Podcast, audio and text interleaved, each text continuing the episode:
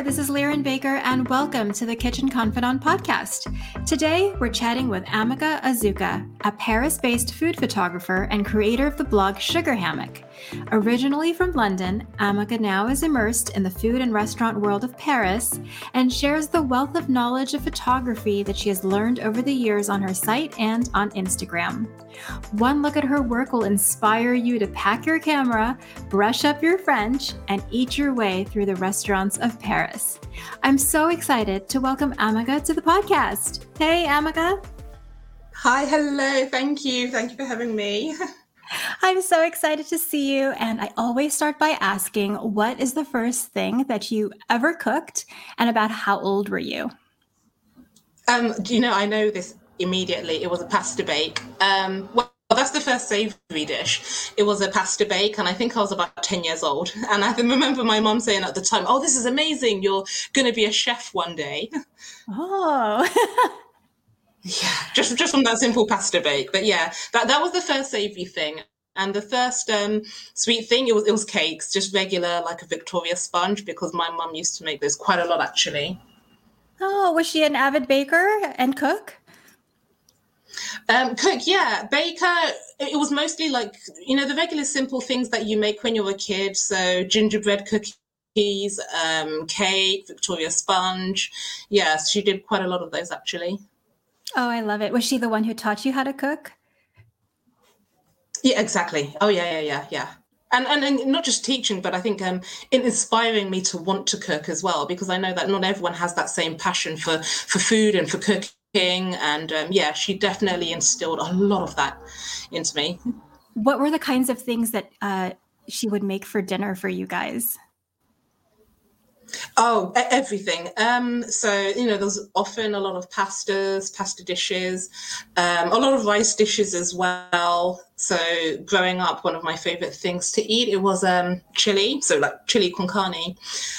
Um, which I have in a veggie version now, but that was one mm-hmm. of my mm-hmm. favorite dishes. Lasagna as well. I absolutely loved her lasagnas. Oh, good comfort food. So, yeah. could you tell everyone a little bit about yourself and what life looked mm-hmm. like before you moved to Paris? Oh wow. Okay. Um it's hard to think now. So, I moved it was almost a decade ago now actually. So, it was in 2012. And um, before that, I had been working in London, mostly just doing odd jobs, really. I was saving up to come here because I had known for a long time that I wanted to move to Paris. Um, and then before that, I was actually at university just outside of London. So it was nothing extraordinary. It was pretty regular and, um, yeah, pretty normal life in London. So you already had that goal early on that you wanted to yeah. come to Paris? Oh yeah, I I knew from the age of about twelve that I wanted to live in Paris. Wow. So did you visit Paris as a child and did that spark that desire? What what made you want to, to move? Yeah, it, it was exactly that actually. It was my first trip to France when I was 12 years old. It was in the summertime. And I mean, I didn't really know what to expect. So I thought, okay, we're going there. I, I, didn't feel particularly one way or another. And then I came back from that trip. And the thing is, funny thing, I don't remember so much about that trip, but I remember coming back from that trip and thinking, I really, really liked Paris. Well, who doesn't? That's beautiful. Yeah. I think a lot of us have that that thought that creeps into your head the minute you step into you know into the world of paris and you're just like well i think i could live mm-hmm. here. Wouldn't that be nice? Mm-hmm. but you actually made it happen. Oh yeah I, I was determined. I had my mind set on it. So what was the inspiration behind your blog? Was that did that start before or after you moved to paris Oh, definitely after. It was a good few years after, actually. Um, it was imagery. I mean, be, being in a city like Paris as well, it's pretty easy to get inspired by just everything that you see and the food and the patisserie and, and all of it, the architecture.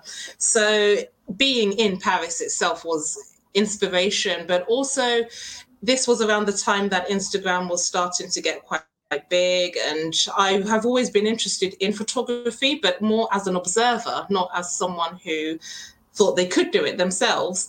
So I saw that people were doing it and they were you know being able to to show what they love so i thought okay well this is quite interesting at the same time as well i wanted something where i could talk about Paris. I wanted to have a blog where I could talk about um, city living, things to know about, things that probably you may not be aware of before you move to Paris. Um, so that was also one of the sort of driving forces behind the reason for the creation of my first blog. So your blog is currently named Sugar Hammock, and I love the story behind it. So can you tell everyone about why it's called Sugar Hammock? It was very unexpected for me. yeah. So yeah, actually, um, it's my name translated into Spanish, translated back into English because my name is uh, Amaka Azuka, and if we translate that, it's well hammock sugar. And it was something I just actually discovered one day. I think I was walking to class at university, and I, I was thinking, wait a minute, my name means sugar hammock in Spanish, which is just complete coincidence because I do not have any Spanish in my family at all and um, I, I liked it. Oh, I was telling you, I thought, oh, how cute. It just, I, when I see your blog name, I just have this imagery of just lounging on a hammock with a pastry or something sweet. And so I thought, oh, but now that I see your name, Azuka, that makes complete sense. yeah, yeah, uh, phonetically, uh, it's, it's not written the same way. And, and I right. know that. And my first name is not written the same, same way. But yes, it's it's the same pronunciation more or less. Yeah, when you hear it, it completely makes sense. So tell us how you honed your craft in photography because it is I'm looking at it right now. It's beautiful. It's just one of my favorites. Thank it's just you. so pretty. Thank you so much. Thank you. Um it's what I would actually say, there's certain elements of photography that I completely admit did not come naturally to me. So, for example, the composition, um, things like that. So, at the beginning, it was a lot of watching what others were doing. Um, it was a lot of watching YouTube tutorials. I mean, I did everything quite on, on the cheap. I, I, I didn't spend that much money at all because I just didn't really have that money to spend at that time. So I was watching a lot of YouTube tutorials. Um, I was watching a lot of uh, We Eat Together. So Skyler from We Eat Together, mm-hmm. he has a, a, great channel. And also um, in the early days, I was watching the early videos from uh, Joanie from The Bite Shot as well. So I was learning the Oh, she's brilliant. Yeah, yeah. So I, I, was watching, just trying to learn the absolute basics, um, and not even just about food photography. I was, I was learning the basics about um, interior photography and architecture photography. So I, I wasn't limiting myself at that time. I just wanted to know the basics about depth of field, um, about ISO, shutter speed, all of it. All the good basics. It's amazing what you can learn online these days. Yeah, uh, definitely. So I know you use both natural and artificial light. Can you talk about how mm-hmm. you use each one for which application?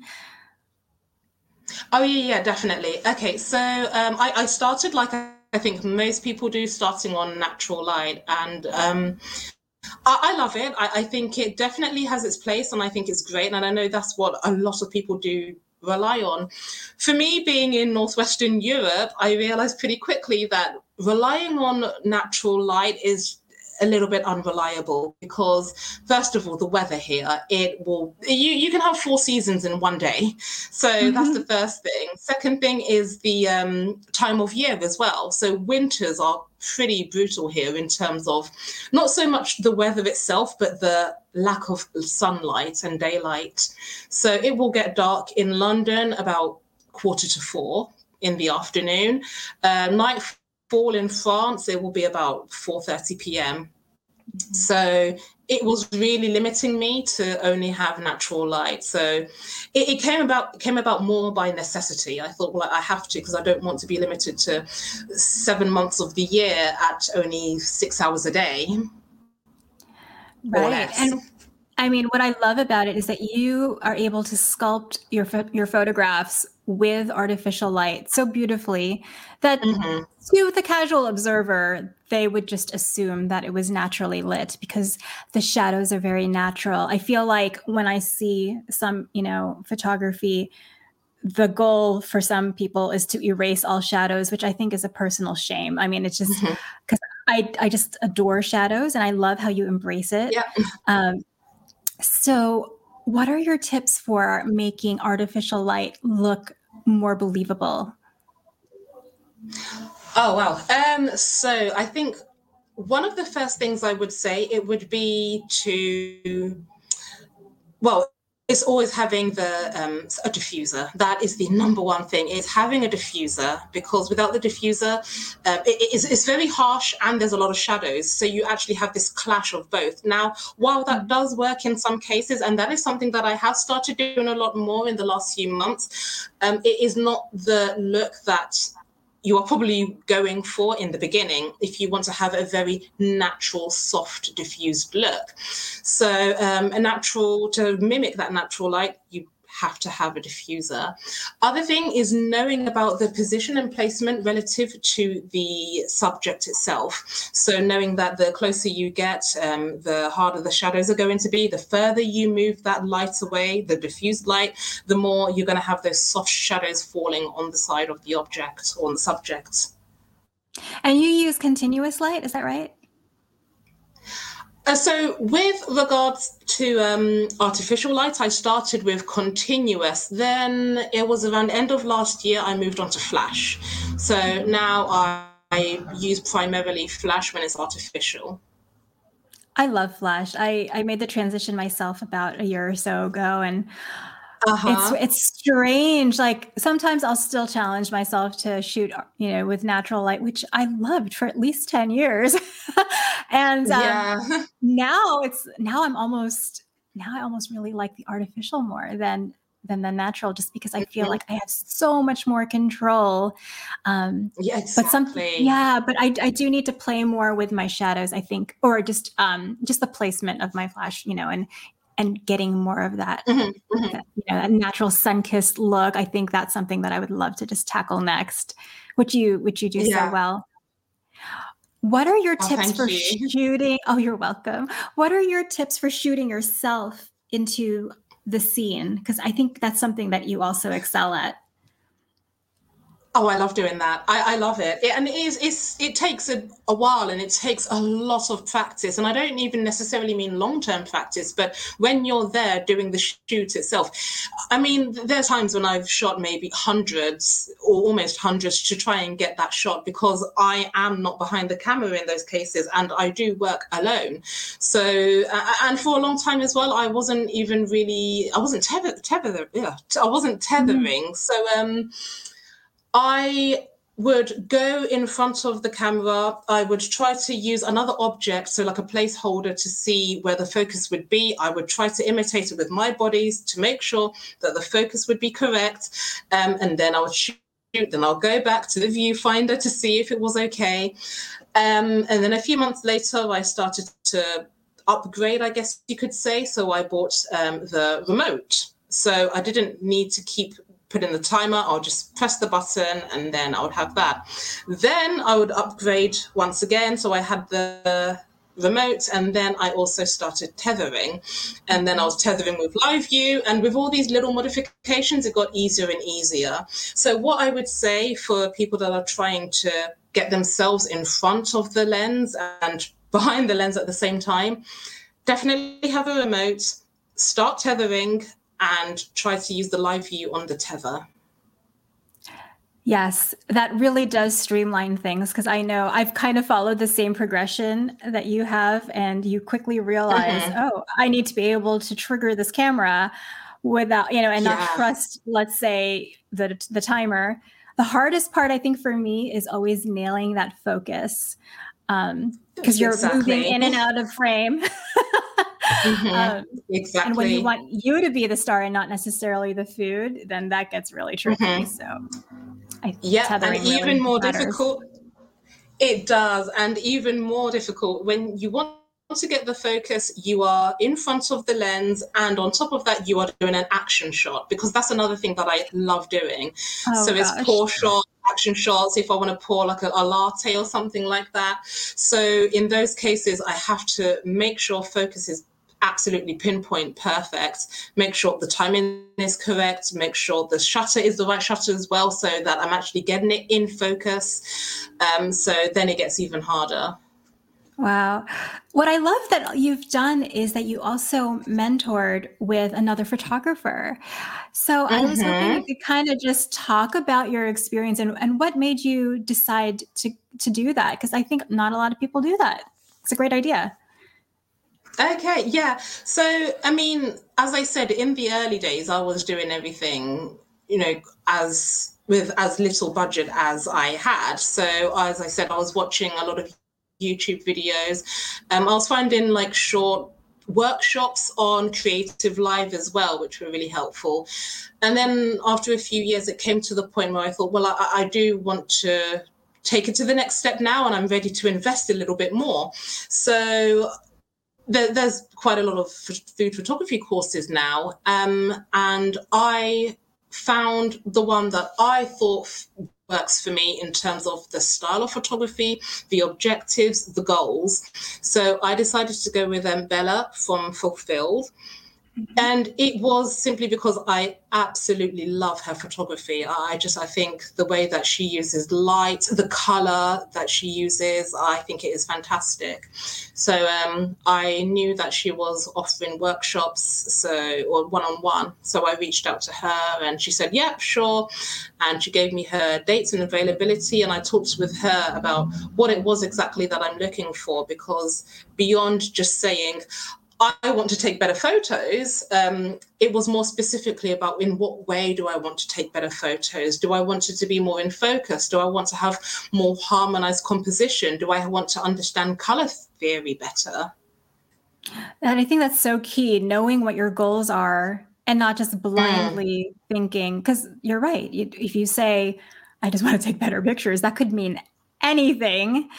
And so mm-hmm. that makes it really much easier for both of you to to pinpoint what you're going to focus on. Mm-hmm. Yeah. So, was there something that you learned from Bella that you probably or may not have learned otherwise, or it would have taken so much longer to to learn? Uh, yes. Um, so one of the things, and this still sticks with me to this day, is regarding composition and how to make it more natural. And this is something I talked about recently, or fairly recently, actually, on my Instagram. It's um, positioning in terms of composition and having things spill out of the frame a little bit to make it more natural and not so staged. So there was a time when I was really shooting to the lens or to the camera, but a little bit too much in the sense that everything is in the center everything is very much put together, which is it's, it's okay. But I knew that I wanted to have that natural, relaxed feeling to my photos, and um, that's something she told me. So it can be off frame, it can be um, have elements out of the lens a little bit or out of the frame just to make it feel more like you have stepped in on a scene rather than you have taken that to have a photo. Yes, I, I, I totally know what you mean. Like even if you just put an mm-hmm. object out of frame and a little bit of that shadow creeps in, yeah, you still sense that there's something else there, and it, it does feel more natural. Mm-hmm. Yeah, it's really good advice. So I know you've mentioned photography on a budget, and that's something that you definitely have shared on your blog as well. What are your tips mm-hmm. for someone who's starting out and thinks, oh my gosh, I need to buy the best camera and the best tripod uh-huh. and the best of everything? I would love to hear your advice on starting on a budget. Uh, go secondhand. That is the first thing I would definitely say. So buy a camera that someone else has already used. I know some people are a little bit hesitant about the idea of buying something like electronics from someone already. But the thing is, these people, they were camera users as well. They know the importance of taking care of the camera. Um, so there's actually generally very little risk that there'll be something dramatically wrong. And in most cases, anyway, or at least in the situations I have been in, when I've been looking for something secondhand, it says, okay, there's a little default here, or there's something which is a bit um, broken here or missing. So they would always let you know anyway. So that is the first thing I would say is definitely buy secondhand because it, it is really definitely worth the savings. Um, what else I would say? Finding ways to take courses and workshops which aren't so expensive. Um, because I know that, you know, there's retreats that people do and they can be in some far-flung country or on an island there can be thousands and thousands and you know it's great if you can do that that's fantastic but i never want beginners to feel like they they need to have that or that they are missing out if they don't have that because i really believe that they're not i don't believe that you are missing out by not going on a $4,000 retreat. So there's um, Creative Live, as I said, which I used in the beginning. And actually, I watched a lot of Andrew Scrivani's workshops on there.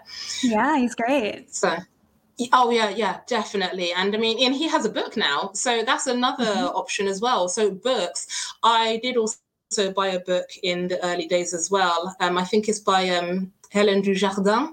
Yes. And yeah, it was hers. It was her book I bought. And then in addition to that, there's YouTube, as I said. So, um, yeah, really great options books, Creative Live, YouTube. Yes, I agree. And now you, because you're sharing a lot of your behind the scenes on Instagram, which I love, and on your uh, yeah. site. Yeah, yes. I mean, blogs are a fantastic way as well. So even though Rachel Korinek from Two Loves Studio. She has a lot, a lot of resources on her website.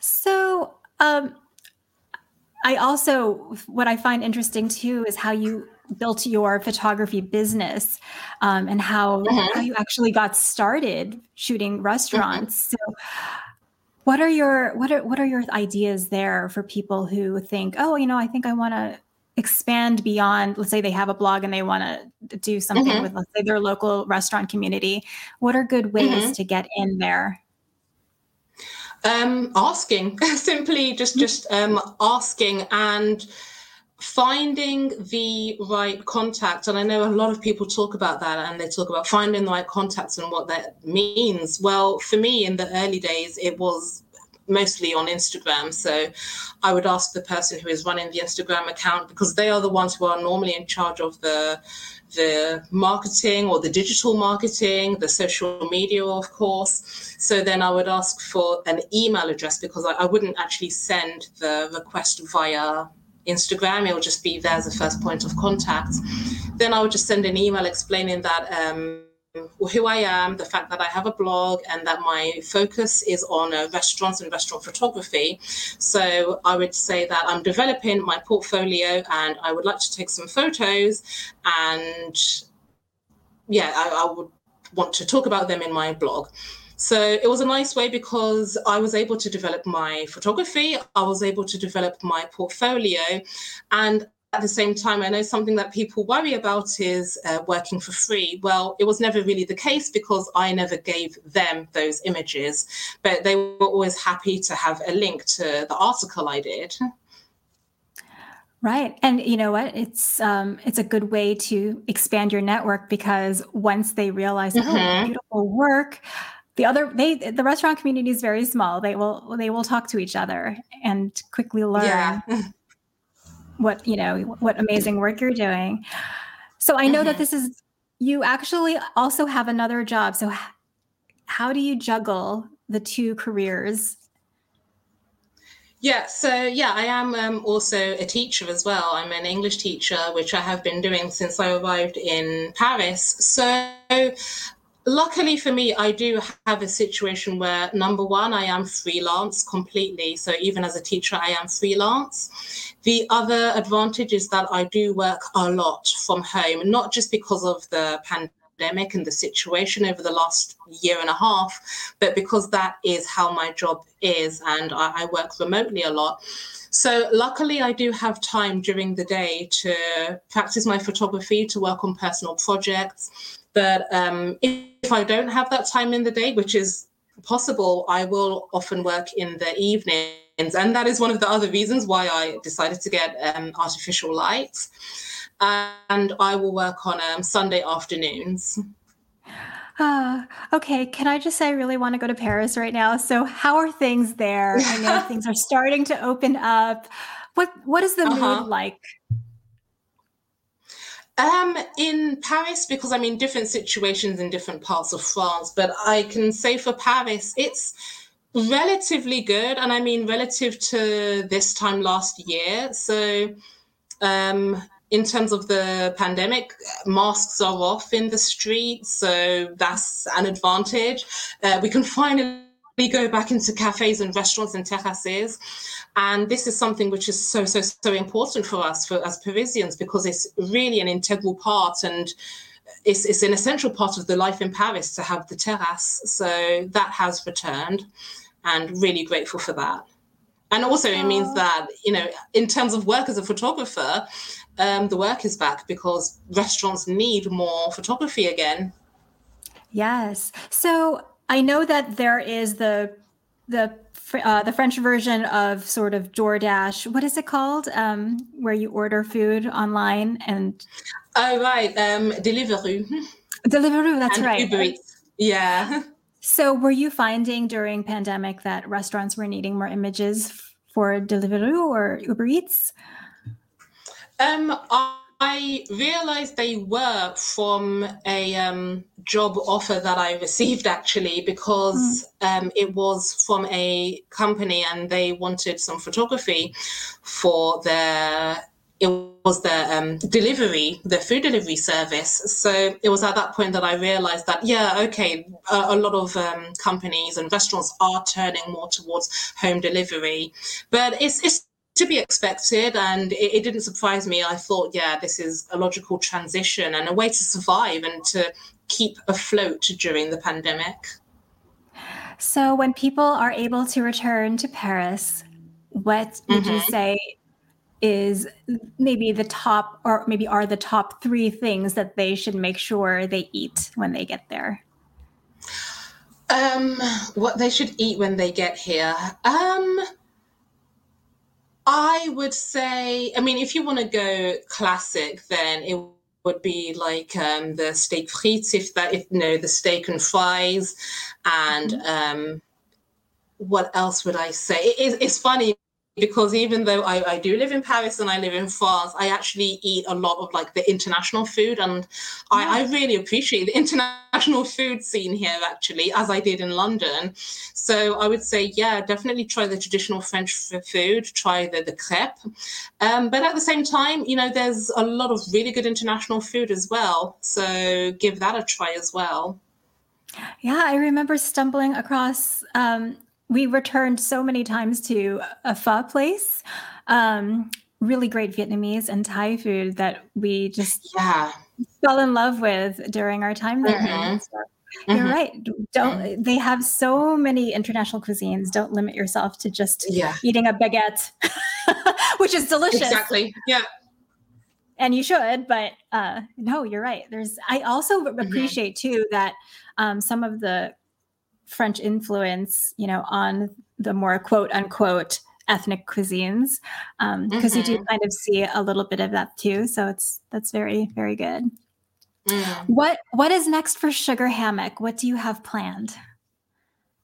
Um, quite a lot actually. A, a, a, lot of it is mostly just getting into gear and getting it started, really. But um, I, I do want to work a lot more on developing the content on the blog and um, developing what I put on there and the offering I put on there. I know with everything that's gone on recently with Instagram and the changes, more and more people are turning back towards the blog. And I know people are developing their email lists and things like that, which I think is really exciting, actually. I think is really interesting.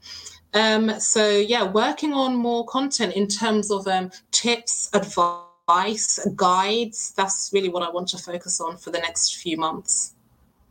You're a, a wonderful teacher. You can tell, even if I didn't know that you taught English, that teaching is a strong you. suit of yours. So you do it just as well with teaching your behind the scenes in photography. And I can't wait to see what you come up with in the next couple Thank of months. Thank you so much. Years. I have Thank a few you, closing questions before we go, though. Um, sure. What's, yeah. What's something that you make when you're too tired to cook? Noodles. Definitely noodles. What kind of noodles? Any kind or a specific kind? Any any kind. I actually just found a recipe just yesterday, and um, well, it was made with like pasta or tagliatelle, but it's a noodly base, and it's um, garlic chili oil noodles, and they are amazing. And if Mm. not, it will be um, something with um, like a sriracha, anything really, any noodles. Oh, that sounds so good. I just bought a new jar of garlic chili oil, so think I'm going to make that for dinner. I too. I What's the- absolutely love the stuff. yes. What's one recipe that you treasure the most? Um. Oh, a recipe I treasure the most. Do you know what? Maybe it sounds ridiculous. Maybe not treasuring, but um, ice cream because it took me so long to nail it. So I'm like, now I have the recipe down. I need to keep like hold on to this because it took me so long to get the right vegan ice cream recipe. Oh, what do you use as your base? Um, any sort of um, non dairy cream, but it needs to be heavy. Hmm. So, um, like a basically a double cream equivalent, or even like a, a vegan uh, mascarpone. It works really well. Oh, that sounds great. Um, Yeah. We're going to have to talk about vegan food in Paris on another episode. um, Yeah. Are you a messy cook or a neat cook?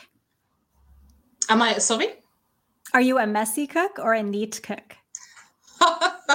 Definitely a messy cook. Yeah, yeah, yeah. No, I um, and maybe that's the reason I like the well. The, the, I take the photos that I do take, and there's always a little bit of crumbs or a little bit of like spillage in the scene because it's, it's my reality. I am definitely not a neat cook. Um, the people who clean up as they go along, that that is definitely not me. I wish it Yeah. were, but it's not. Same way. I wish it were me, but I have to just accept the fact that I'm not. What's a good kitchen tip? Um, you mean in cooking or in the kitchen itself? Either one. Um, my mum always told me um, slap the bottom of, of the cake tin when you're making a cake, and then you pour the cake batter into the tin. Slap the bottom of the tin because the little air bubbles will um, they won't collapse. Ah, very good. Very good tip. Okay. And then on Fridays, I like to share five little things that made me smile. Was there something that made you smile this week? Um, you know what? Probably yes, there was, and I can't even remember it now. And I wish, oh, I wish I could. Um, oh, that's such a shame because there's always little things that make me smile, and I can't even remember now. So, um, yeah, um, I'm sure something happened in Paris that I saw that probably made me smile. Yeah. Well, there's always beautiful things in Paris. So, where can people Uh-huh. find you? Okay, so I have the Instagram page, so it is uh, Sugar Hammock. Um, then I actually have my sort of commissioned only work, so that's Sugar Hammock Studio on Instagram. And then I have the portfolio, which is sugarhammockstudio.com. And then I have the blog, and that's Sugar Hammock. Very good. Amaka, I loved talking to you. I know I have more questions, so I'd love to have you back again another day. We have lots of things to talk about, especially when it comes to food. Thank you for spending time Yeah. with me today. No problem. Thank you, Liren, for having me. I'm so glad you were able to join us on this episode of Kitchen Confidante. Thank you again to Amaka Azuka for joining us today. If you love beautiful photography, delicious food, Paris, or any of the above, be sure to follow her stunning work. If you enjoyed the show, please take a moment to rate it and share it with a friend, and join us again next time. Until then, happy cooking!